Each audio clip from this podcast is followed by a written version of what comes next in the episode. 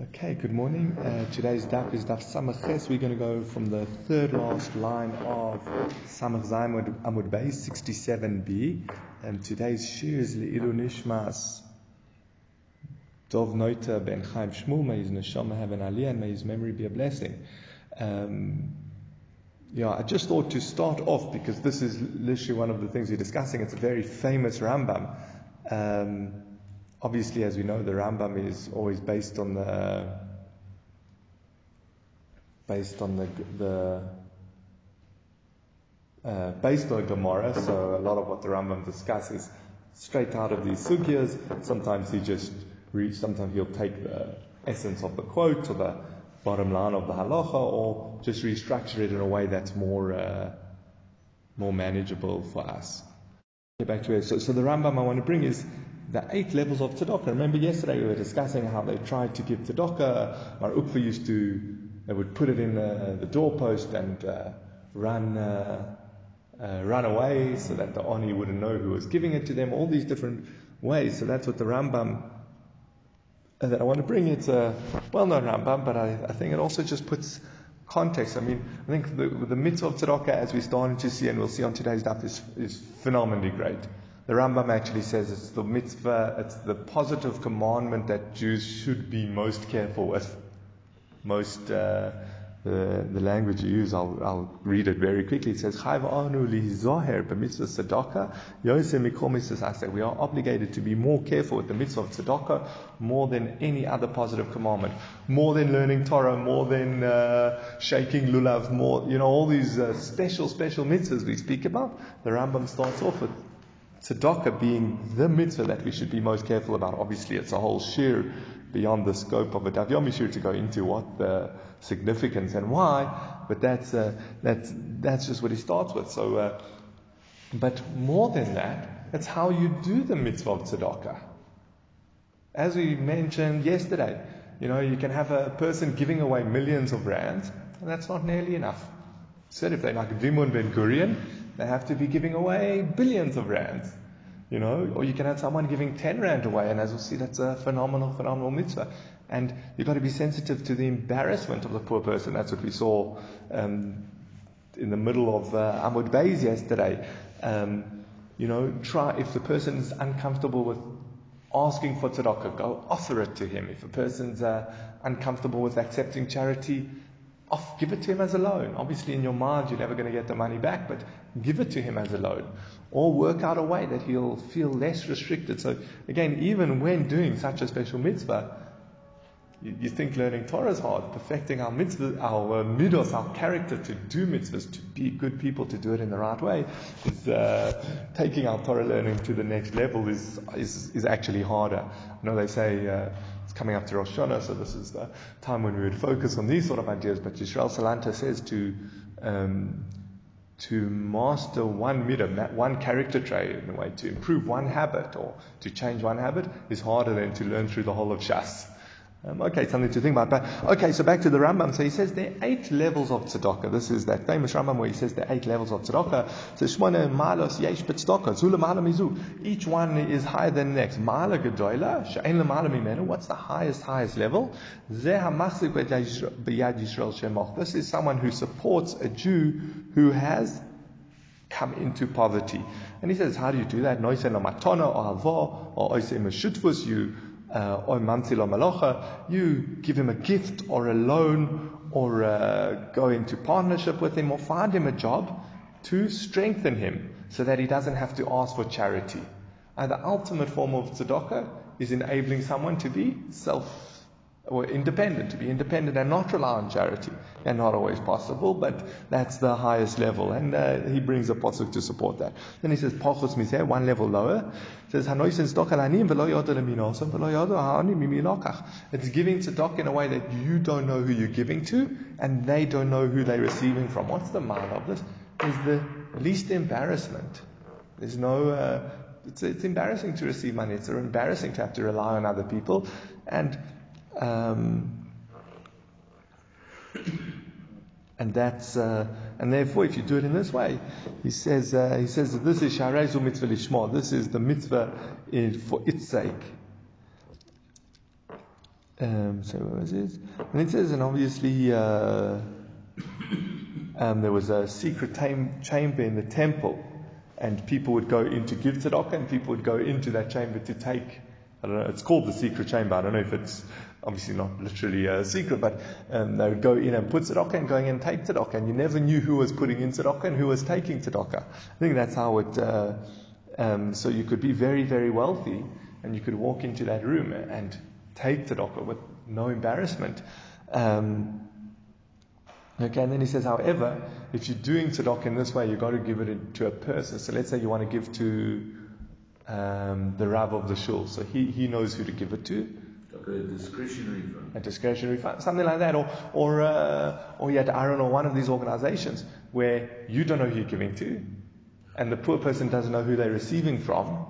So that's a very halacha. He says, but you got to know that the person administering that fund is very, very reliable, because otherwise you give your tzedakah to someone who's not going to use it wisely, then your tzedakah doesn't go to tzedakah. And so then, um, a lower level than this is you know who you're giving to. You know who you're giving to, but the poor person doesn't know who he's receiving from. That's like what we saw yesterday. Mar Ukva used to throw the coin by the door and run away, so that, again, he knew the poor person, but the poor person didn't know he was receiving from. Um, and he says this is uh, this. Again, this is slightly lower than the previous way because he knows who he's giving to. Um, I would imagine this takes away from an aspect of doing the mitzvah for the poor sake, for the for the not for the for the purest reason, because here you get a little bit of nachas of who you're helping. When you don't know who it's going to, then you just have to give the tzedakah wholeheartedly without uh, seeing the fruits of your labor. Maybe that's uh, maybe that's why it's more lishmor that when you don't even know who you're giving to. Um, but that's um, but interesting. He says this is better if you don't know you can rely on uh, trust. So let's say you're giving to someone to distribute. There's someone who's in charge of a trust and giving tzedakah, but you don't know how trustworthy they are.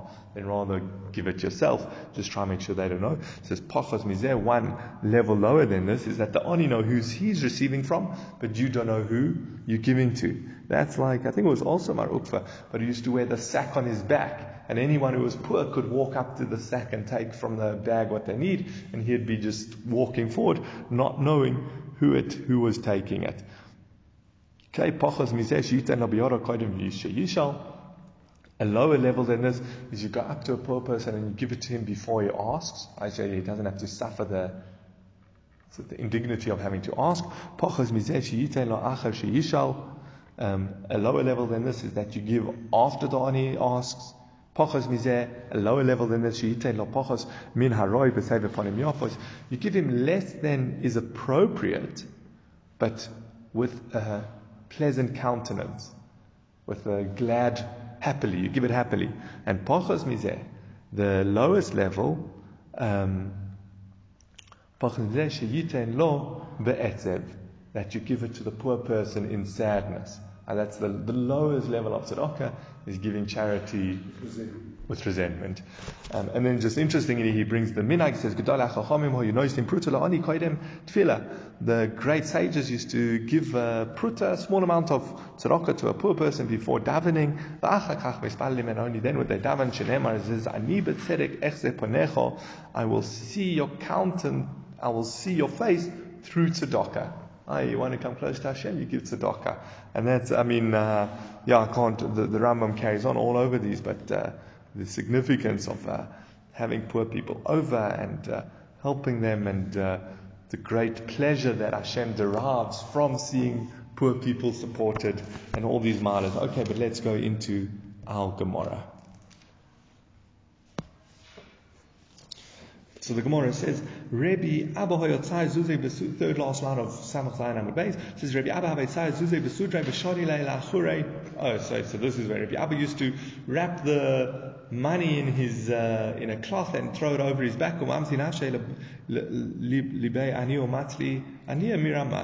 He used to, so that the Aniyim could just find him. He'd make himself available for Aniyim to come and take money off his back. And he used to glance to the side to check that it wasn't uh, Ramai, wasn't, wasn't uh, people stealing uh, people who didn't need the tzedakah. Rabbi Chanina have have a hahu aniyah davi rogila shetur le'ava Zuzei kol mali shabasa. There was uh, this poor person that Rabbi Chanina used to send four zoos every erev Shabbos. Yom echad shadrina nehilei biyad divisai. Once he sent it with his wife, and asai omrele lo tzorich. The wife came in return and says, he doesn't need his tzedakah. Says, my chazes, what did you see? Says, shama dahavi ka omrele b'ma tosoi. Betray Kesef or betray Zahav. They said to him, he said, I heard his family saying to him, what tablecloth should we use to serve you on today? Should it be the gold ones or the silver ones? Rashi and Tosas both explain, obviously we're not speaking about literally gold or silver tablecloths, but very fancy designed uh, tablecloths. So Amar Hainu Amar Rabbi Elazar Babu Nesa Tovela Ramoim. So he said, says, oh, this is what Rabbi Elazar mean, is that we owe a great gratitude to uh, to scam artists, to fraudsters. Because if not for them, we would sin every day. As the pasuk says, if the poor person calls out to Hashem, you will be a sinner. But with Rabbi Elazar's teaching, you always kind of have a justification. I don't know if he's deserving of my money.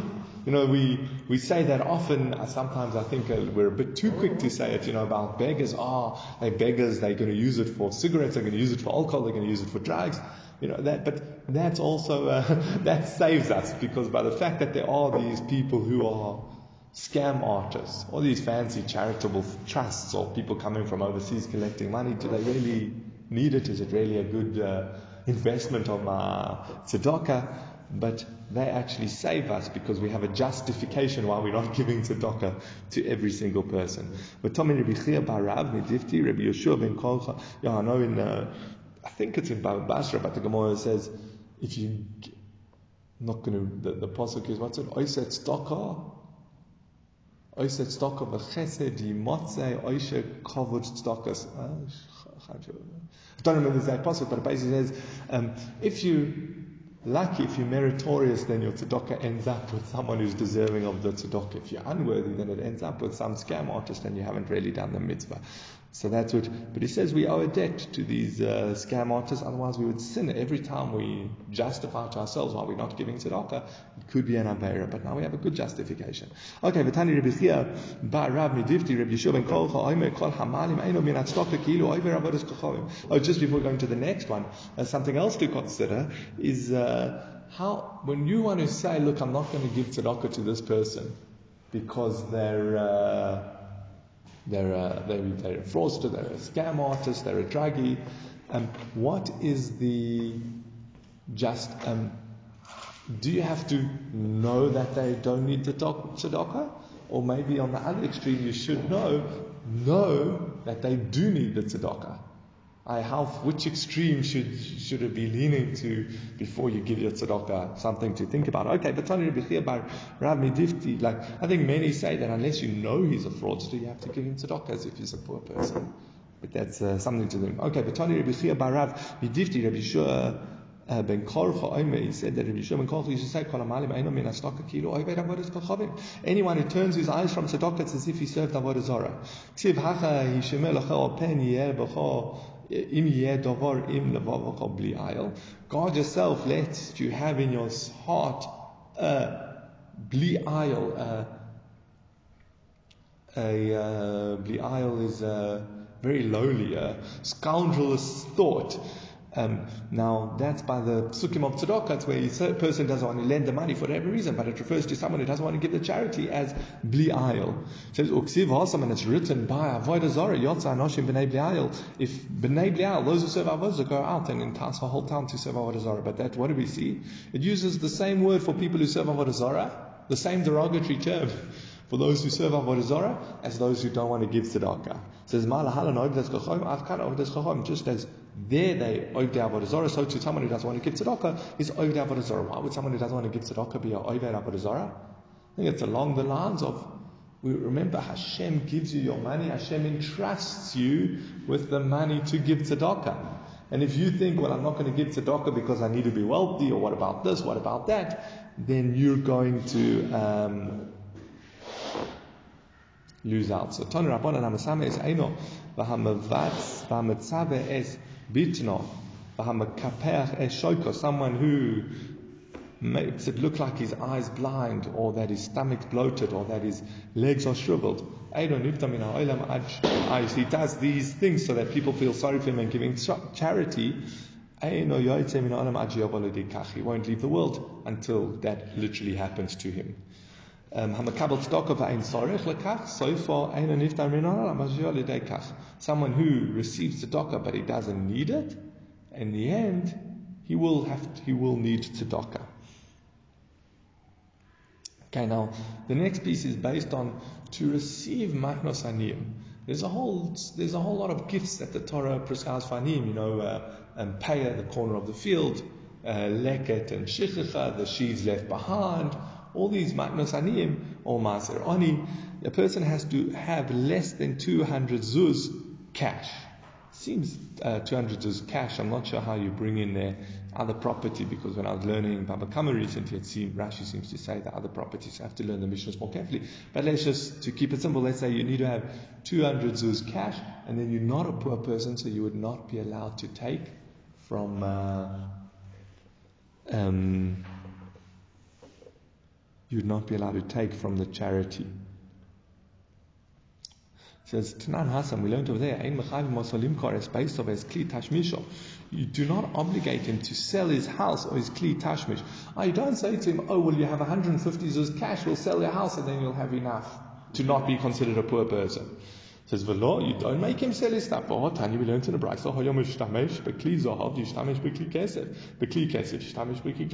if it's someone who's using golden kalim, or tell him to sell the gold and use silver. And then he will have enough two hundred zuz, he won't have to accept the charity. And if he uses silver, tell him to sell it and use nechoishes. So Amar Azvid, like Kasha, Ho, B'mita, B'shulchan, Ho, B'koshes, V'karas. Azvid says, no, it depends what we're referring to. Uh, what do we require? If his bed and his table, well, you know, you get used to a bed. You don't want to sell your bed and use someone's second-hand bed. So that we don't make him sell to them. But his uh, knives and for- forks and cups, make him sell them so that he has enough money and he doesn't have to go on to charities. Sorry, the other way around. His bed and his table, you make him sell. But his cups, you know, you don't want a second-hand cup. You don't want to say, I have to drink from a plastic cup. I'm used to glass. Let him drink from glass. Says, oh, so the Gemara says, oh, Maishnai Kaisa Sukaras de Loi, to Omama, Isali mit Beshulchan Ami Omrele Mekabli Olai, Lo Mekabli Olai. Says, well, what's the reason you're not going to make him sell his cups and plates and buy second-hand cups and plates so that he has enough cash that he doesn't need tzedakah to come onto the matnos aniyim? That's because he says he finds it repulsive. Well, even with using a second-hand bed or an old dining table, he can say, look, it's not, uh, it's not bearable. I can't bear it. So I, that doesn't, that answer doesn't work. Again, we're trying to resolve the contradiction. On the one hand, it seems that you're obligated to sell some of your stuff so that you don't fall into the category of someone who doesn't have two hundred zuz. And on the other hand, you're not obligated to sell. So, Amar Rav, Rav, the son of Rabba, says we're dealing with uh, literally a silver plow. Uh, that's totally unnecessary. Some say it's not literally a silver plow, but it means something that's uh, really not essential. You know, like you get used to your cups and your cutlery and crockery, and that you can use the standard that you used to. But something that's like totally, you know, you got this, uh, I don't know, super fancy tin opener or super fancy uh, wine opener, or you know, something that's not really necessary, that's like really uh, a luxury that we would make himself. Says Rav Papa says, no, it's not difficulty. When do we make him not sell his stuff? That's before he's come to, we're forcing him to collect. And when do we not make him sell his stuff? That is after we make him collect. Rashi explains, if he's coming to collect for the first time, we're not going to make him sell his property so that he has enough cash and he doesn't need the tzedakah. Again, remember we said someone who has two hundred zuz cash doesn't need to um, come onto tzedakah. Comes along, um, so that sort of person he's coming to ask, we're not going to make him sell his stuff. However, someone who, this is how Rashi explains, someone who's already taken, and he didn't deserve. He had two hundred fifty, he had two hundred five, he had two hundred ten um, zuz, and and he went and he took matnos aniyim, so now we want him to pay them back.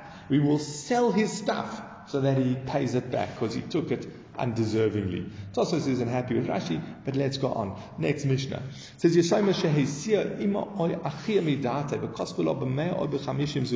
if you have a, an, a young orphan girl whose mother or brother are marrying her off, midato, with her permission, and they write her a ksuba of a hundred, a dowry of a hundred or fifty, when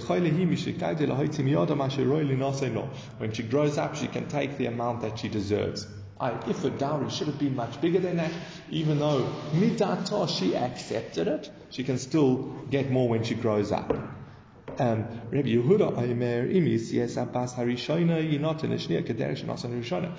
the father has already married off one of his daughters, then you give the second daughter. Okay, this is, we're trying to work out how much should the dowry be after the father's death. So if you already married off one of his daughters, Rabbi Yehuda says you give the same dowry to the second daughter that you marry from the estate that he's marrying off, because most likely he would want to give the daughter, the, he, that's, he's most likely going to give his daughters the same dowry. The Chachamim say, Pamim she'adam oni v'heshir o yeshir v'oni elo shaminis hanechosim v'noisen lo. The Chachamim say, no, sometimes a person is poor and they become wealthy, or chas v'shalom the other way around, they're wealthy and they become poor. So you can't say give the same amount from the estate as the first daughter. The father could be in a different financial state. A financial... Uh, situation by the time the second wedding comes around. So therefore, you evaluate his assets and you give her based on that. Rashi explains, um,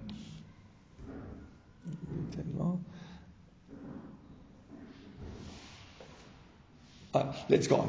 Omar Shmuel, Le Parnasa. Shmuel says, when it comes to the dowry, he says, Shamin Ba'av, you evaluate the father. And you try to work out how generous he was. What's he likely to have? Again, the father is deceased. He's got an estate. We know we pay part of the dowry from the estate. How much? How much of the estate do you give for the dowry? And how much do you leave for the sons? So you try, Shmuel says, you try work out what the father would have wanted. Okay? They challenge this. It says, Habonos Nizoinus Umisparnos Minich Se'avim. We say that the daughters are Nizain and Misparnes. Nizain sounds like supported, and Misparnes given a dowry from the assets of the father.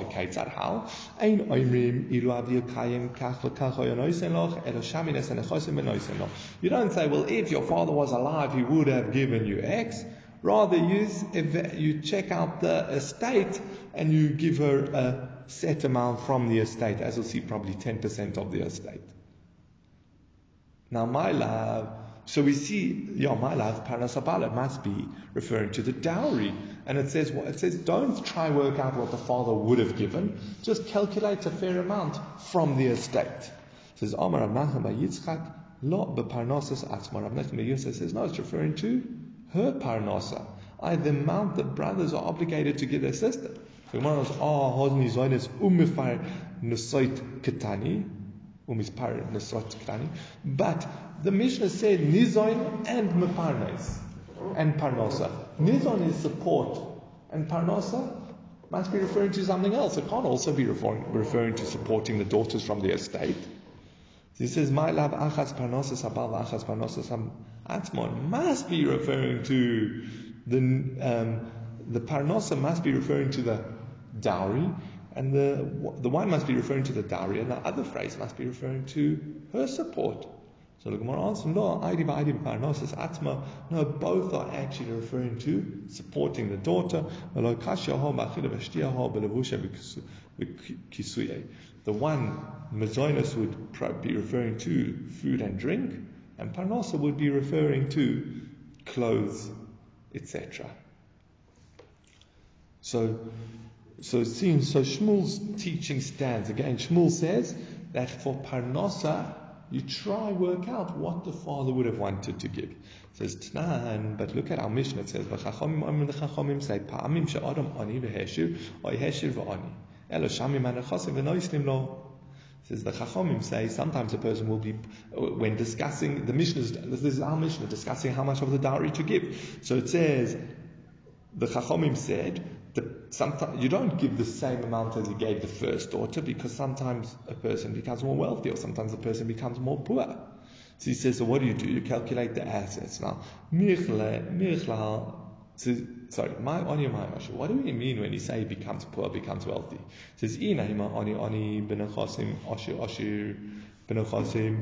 you want to tell me that, it means literally he becomes poorer, Uh, his assets, the state is smaller, or he becomes more wealthy. Says Michal, the Tanakama Sovar. That implies that the Tanakama is even if he was wealthy and he becomes poor, you give the same amount. But he doesn't have that money. Again, what did Rabbi Yehuda the Tanakama say? He said that whatever the father gave the first daughter, you give from the estate. We give the from the estate the second daughter. Now, if we literally mean he became wealthy and then he became poor, he's not going to be able to give the same dowry as he gave. So, and that can't be what Rabbi Yehuda means. So, elalav, oni, oni bedas, oshir, oshir bedas. It must be, what he means is he became more generous or more stingy. Uktani shamines anachosim v'noisim lo. And the and then the Mishnah teaches you evaluate the assets and you give her. Al melaz dinabasar umdinawisi. We don't go after the father's intent. Again, Rabbi Yehuda came along and said, "You well, look what he gave the first one. Give the second one. Are we going to try work out what the father wanted to give his daughter?" Whereas the Tanakh come along and say, no, sometimes he's more generous, sometimes he's more stingy. Depending where he is in life, that changes. Ignore that. Give her a fair amount from the estate. So again, that's a challenge on Shmuel, who said that you give, for the parnasa, you try work out what the father would have given. The Chachamim come along and say, no, you give him, you give her a fair amount from this estate, which you have to do Shmuel. That's a rejection of Shmuel. So the Gemara answers, no, Huda Amak Rabbi Yehuda. Rabbi Yehuda Omer im hisiya bo rishon yinotein l'shniya kaderech shenosan rishonah. He says, no, Shmuel Paskin's like Rabbi Yehuda, who says that if you already married off his one daughter, you give the second daughter the same as the first daughter. Uh, you work out what the father would have wanted. Of a name halacha Rabbi Yehuda. Well, then just say the halacha is like Rabbi Yehuda. Why say? Why say? Why does Shmuel say for the dowry you evaluate the father? Just say the halacha is like Rabbi Yehuda, and we know that's what he means. Says no. Yo, my halacha Rabbi Yehuda. Havamina dafka sheisia de galidate avaloy sielo. He says, no, because if he would have said, now, Lord, it's like Rabbi Yehuda, I might have thought that it's where he's already married off one of his daughters. So it's very clear how he holds regarding what the dowry should be. But maybe if he hasn't married off a daughter, then you wouldn't rely on umdana. It says, Kamash Malhan, that's what Shmuel's coming to teach us. Tamid Rabbi Yehuda, if we go after umdana, we evaluate. It says, Lo shna hisiya, v'lo shna lo hisiya. It doesn't matter whether he's already married off a daughter or not. And the reason that it teaches if he's already married off a daughter is to show us how far the rabbis go. Even though he's already married off his one daughter, and therefore we know exactly how he's thinking what's considered a fair dowry, and he would very, very, very likely give the exact same dowry to his second daughter. The rabbis held largely on basar umdana. We don't go after umdana. Again, as the Rab, as we explained the Mishnah, because they hold people's change. At one point in his life, he's more generous. At another point in his life, he's more stingy. Um, maybe you know people's philosophies change. His first philosophy was, "Let me set my children up with as much wealth as I can, and it's the best way for them to come out good." And then he'll change his mind and say, "You know what? Actually, it's better if I make my children work for their wealth," or whatever his motivation is. He changes, and therefore we can't rely on that. Very interesting. What do we see from here? Umdana, obviously, at different levels. When we're trying to work out what would you have done, it, there's, sometimes it's much more clearer. We have examples of where you've acted in this, of where you've been put in a similar scenario, and how have you reacted? So he's already married off his daughter, or he's already married off a few of his children. He's already done X. Then we have quite a solid foundation what to base our umdana off. Sometimes we have a very weak umdana. Well, he used to give his friends nice wedding presents, and he used to give his uh, good, you know, then we're trying to, oh, so if he would give his friends such good wedding presents, what would he give as a dowry for his daughter, you know? Again, we're trying to work out how generous he is, but a lot, lot less uh, accurate than if we have a precedent. So something to think about, what sort of, how strong does the umtana have to be? I think it's the based in. Yeah. The umtana is the based in working out what would the father has given as the dowry. Again, we're dealing with a case where the father is deceased, so now it's on the estate to pay a dowry. So how much do we take from the estate? So according to Shmuel, and he's basing that on Rabbi Yehuda, you try and work out what the father would have given. So it's got nothing to do with the brothers? Nothing to do with the brothers, no. Nothing to do with the Well, except that you're taking their Yerusha. Yeah, yeah. But uh, gonna, yeah, obviously, so obviously we wouldn't so trust them. This, so. No, obviously we wouldn't trust them. Yeah. Interesting. According to the Chachomim, as we're going to see later on, it seems it would almost be a set amount, ten percent. Ten percent of the estate goes to the dowry. Okay, but we'll see that a bit further down the page. Um, Omrele, but yeah, again, this is all in the opinion that you follow. Umta Omrele Rav, Omrele Rav, Rav Chizda, Darshin and Mishmech Halacha Rabbi Yehuda. Omrele, hey Rav, Kol Ki Hani Milim Aliyosa Tidrish Mishmi. Rav asked Rav Chizda, can we expound, say publicly in your name that the halacha is like Rabbi Yehuda? Is that you go after umdana? So he says, yeah, may it be Hashem's will that many such wonderful statements are said in my name. So, u'miyom ha'rova. This implies that Rava wanted to pasken like Rabbi Chizda. U'miyom ha'rova. I think did Rava really say this? For Hotanya Rabbi Yoimei, we learned in the Brayso that Rabbi says, Bas hanizonis minam achin lo teles isul mechosim. A daughter who's being supported by the brothers takes a tenth of the assets as her dowry. It says, V'omar Rava hilchos ha'karebi, and Rava says, that halacha is like Rabbi. Now wait, Rava just wanted to pasken like Rabbi Chizda, that halacha is like Rabbi Yehuda. Now you go after umdana, you try to work out what the father would have wanted to give. But now we just see Rava saying the halacha is like Rabbi, that you go after ten percent. He says, no, it depends. Are we able to evaluate? As I said, sometimes we have no precedence, no way to work out what would the father have given as his dowry. We don't know him. Maybe he lived in another country. We don't know how he behaved financially. So we don't have an umdana. So there you give ten percent.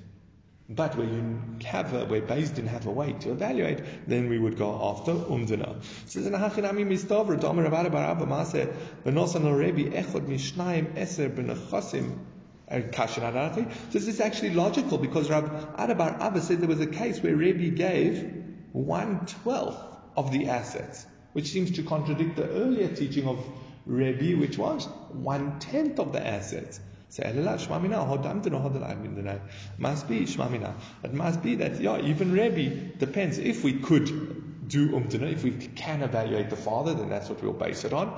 If we can't, then we would um, then we would give ten percent. Gufa, now we're going to go back to a statement that we already mentioned. Omar Rebbe, Basing the Nizonis bin Ha'achim, Noiteles Isun Achosim. So Omru Loyle Rebbe, Litvarecha, Misha, Echla, Eser, Bonos, Uben, Ainol Uben, Bamakum, Bonos, Klum. Says Rebbe comes along and says, if you have a daughter who's sustained by the brothers. Again, remember, one of the Tanai of the Ksuba, should have mentioned this earlier, is that the daughter is sustained from the estate. That's uh, what we called that earlier on in the Masechta, Ksubas binin niktvin. The female Ksubai, the daughters from the husband and the wife, are sustained from the estate. So, and not only that, they're given a dowry from the estate. As we'll see soon, that there's a, over the page, there's a difference between the two, between the sustenance and the dowry, in how we take deduct them from the estate. But, um, but a daughter who's sustained from the estate also, um, like Teles Isunul Chosim, as Rebbe says, gets a tenth of the assets for her dowry. So they asked Rebbe, according to your opinion, someone who has ten daughters, the son's not going to get anything. If he has ten daughters and now he's left the estate, they're each going to get ten percent. The poor sons aren't going to get any Yerusha. They get ten percent to the original value of the state. So, so that's what the Gemara, that's what they're asking Rebbe. They say, Rebbe, this doesn't make sense. Which actually, I mean, we're going to answer no. But if you think about it, it also makes sense. Let's say a father had a good estate. He marries off his one daughter. The wedding and everything takes a good chunk out of his estate. Goes marries off his second daughter. He's not going to do the exact same as the first daughter because now his estate is uh, He's uh, not as wealthy. Married off five daughters, coming to marry off the sixth daughter. He's not as wealthy as he was. So, so, so that's. But that's. They were asking him. So, Omrele, no. Kachani oimer. Rishona nitelis isu nachasim. Shniya b'mashe shirish. Shlishis b'mashe shiri. V'choizeres v'cholekes b'shopeh. No, Rebbe says this is what I was saying. The first daughter takes a ten ten percent. The second daughter comes along and takes ten percent from what's left. The third daughter comes along and takes ten percent from what's left. So it's only ten percent of the remaining estate. And then he says, and then all the daughters split it. So once you've taken ten percent off, ten percent off, ten percent off, ten percent and kind of put it in a pool, this is what it sounds like, put it in a basket, the, the ten daughters then each take ten percent from that basket. The Gemara in the is called Chada V'Chada Denashe Shokla. He says, um, each one takes their ten percent. that is, says that doesn't make sense. When the first daughter is going to get married, we're assuming that the father would give about ten percent to her. When the second daughter is going to come and get married, we assume that the father is going to give ten percent to her. When the third daughter comes, ten percent to her. Not likely that the father is going to think and say, okay, well, this is my property. I have ten daughters. I'll give, equally distribute X amount of my property.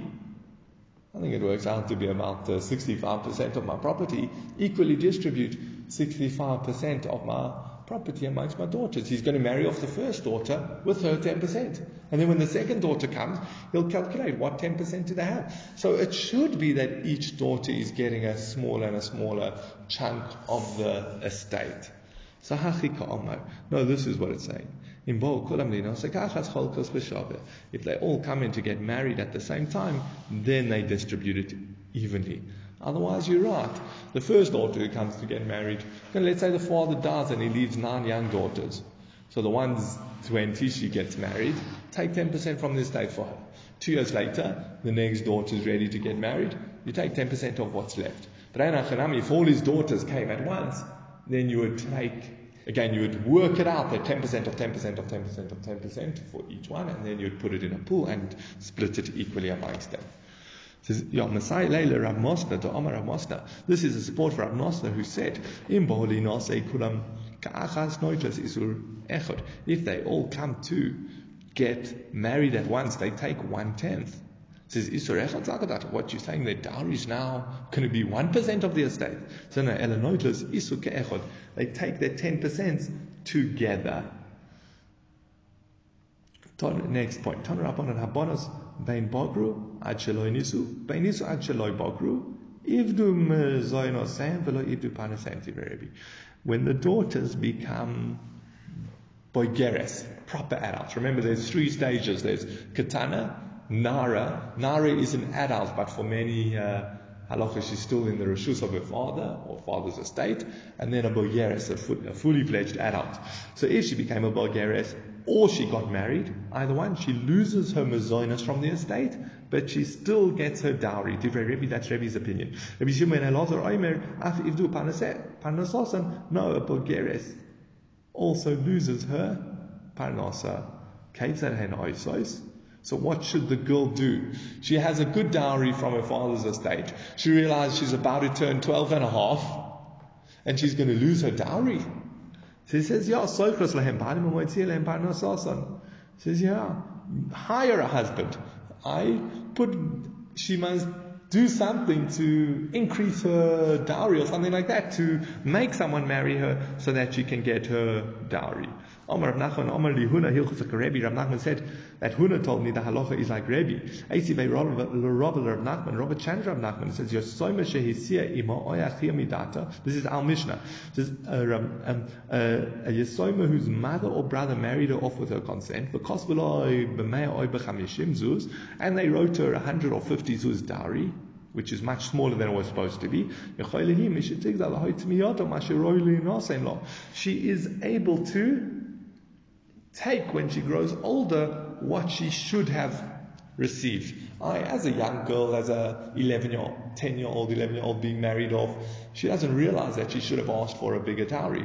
When she's a bit older, she realizes she can go back. But now we've making a, dedu- a deduction on the Mishnah. It says, Time Diktana. The reason is because she got married when she was a minor, and you can't expect her to know, and therefore we don't view her acceptance of the dowry of waiving her out. But we assume that an adult girl that is considered waived. I, our Mishnah seems to imply that a, a boigeres loses, does lose it. Our Mishnah seems to assume that a boigeres does learn. Now, interestingly enough, let's just, um, we've discussed a bit about, remember who who compiled the Mishnah? Rabbi. Rabbi Yehuda Hanasi Rabbi. One of the things he did is he put in one of the ways he tells us how he thinks we should paskin is by the anon, by t- putting opinion as an anonymous, anonymous opinion. If the opinion is the anonymous opinion, Rabbi's telling us that's how you should paskin. So our Mishnah, the anonymous opinion, is like Rabbi Shimon ben Elazar, that once a girl hits twelve and a half and she hasn't yet taken her dowry or put in an official, uh, what's it, lodged an official uh, claim on her dowry, that's as if she's waived it. She said, I don't need it anymore. Oh, then she didn't get the statement. But one second, one second. Now, um, um, but which is interesting because who argues on Rabbi Shimon ben Elazar? Rabbi himself. Rabbi's the one who says she always gets a dowry. So we must, so someone who's saying we must, so that's an interesting question here. We have Rabbi putting a stam Mishnah not in accordance with his own opinion. Which, so, so yeah, either you would have to answer maybe Rabbi retracted or something like that. But uh, it's just the interesting uh, dynamic at play here, how it works. Look, once in a while Rabbi took a Mishnah as it was known already, and therefore he left it as it is, but it is a little bit of a question. But either way, we seem to say that Stam Mishnah is like Rabbi Shimon Elazar, so that's how we should paskin. So how can you come along and tell me? How can uh, Rav Nachman come along and say the halacha is like Rabbi? So the Gemara says, Loi kasha, ho de makai, ho de lo makai. No, the difference is, did she protest or not? I did she lodge an a claim, lodge a claim or not? If she protests, well then she always has the right to come in. She's saying, what's, if she, what's the thing here is when she accepts to get married with a much lower dowry, or she turns twelve and a half and she hasn't put in a claim for a dowry, we're saying she waives it. She doesn't care about it anymore. She's saying, I'm not going to bother taking it. So therefore, she lodges an, a complaint.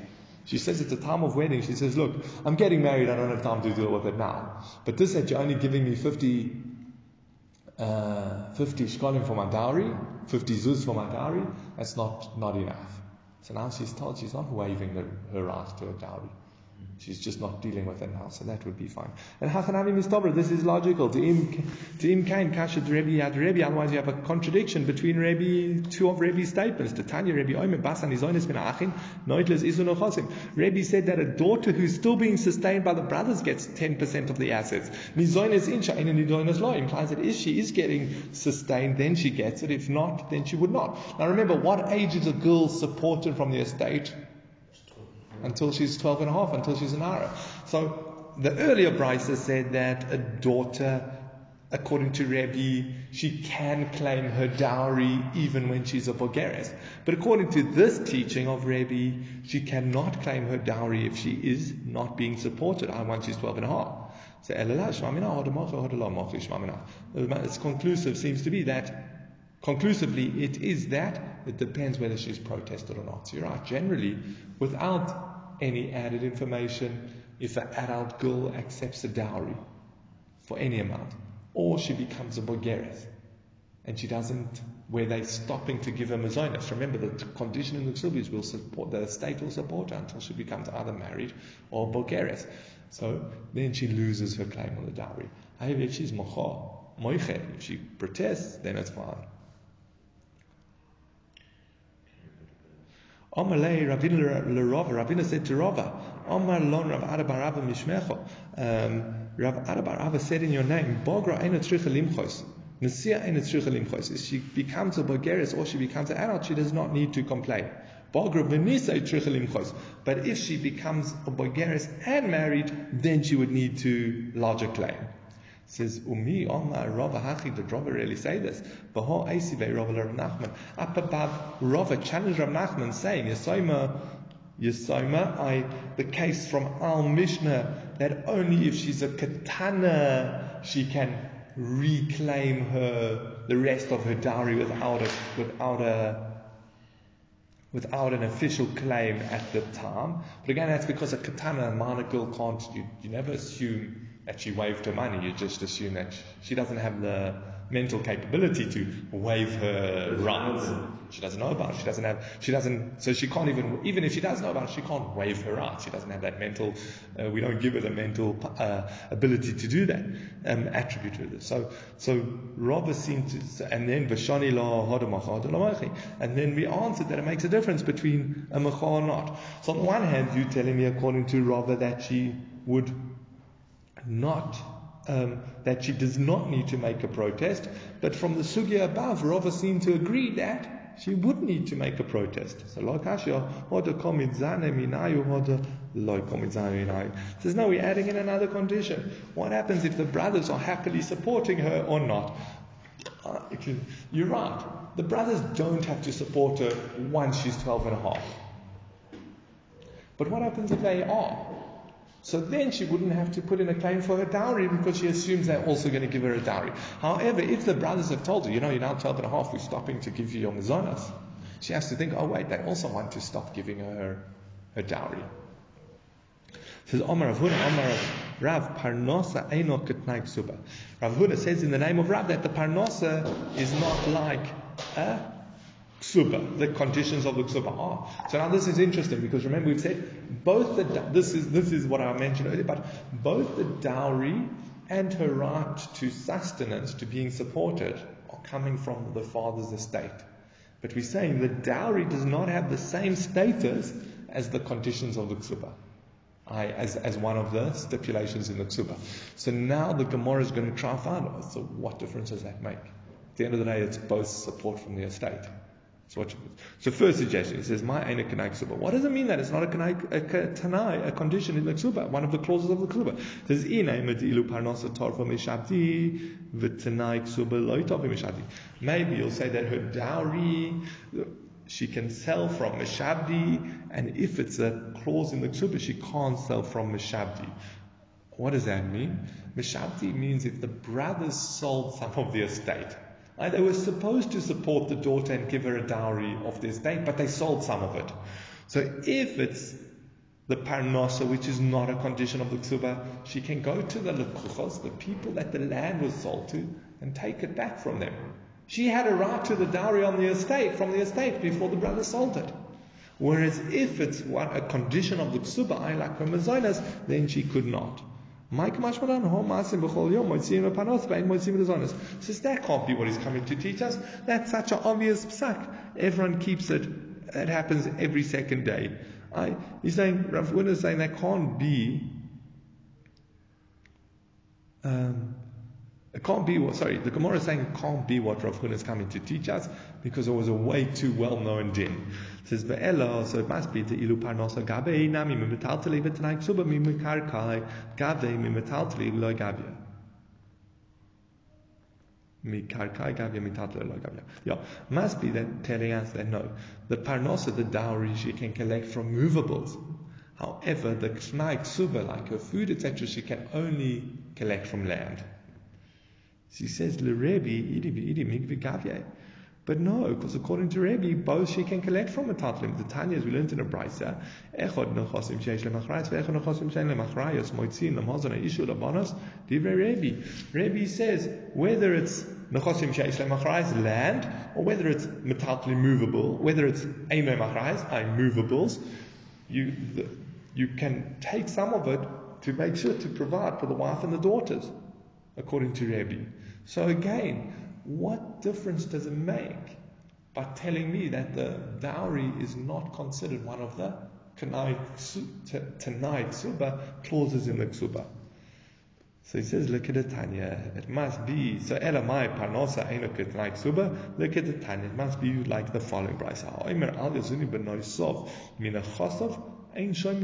If a man says, I do not want my daughters supported from my estate, we do not listen in, listen to him. If he says, I do not want them to get a dowry from my assets, show him no, we do listen to him. Because the parnasa is not like a condition in the ksuba, clause in the ksuba. Amazingly, the clause in the ksuba gives the is an obligation that the husband accepted upon himself when he got married to this woman. So now her daughters from him must be sustained from the estate. And that's an obligation he already incurred, so you can't brush him off. The dowry, the dowry is not like ksuba. Remember, the dowry is us trying to work out does the what would the father give as a dowry. Either we go after umdana, or the other opinion is we say he'd give around ten percent of his assets, and that's what we give him. But what, again, what are we doing? We're assuming the father wants to give his daughter a dowry. Therefore, if the father told us he does not want to give his daughter a dowry, well, then we wouldn't take that from the estate. Okay, and that's the difference between why that's that's the that's what we mean when we say that the dowry is not a k'nai ksuba. It's not an obligation on the father. It's something that he chooses to do, and therefore, if he tells us not to, we take it we take it for granted that he wants to. But if he tells us not to, then we won't extract it. Okay, and we'll leave it there for today.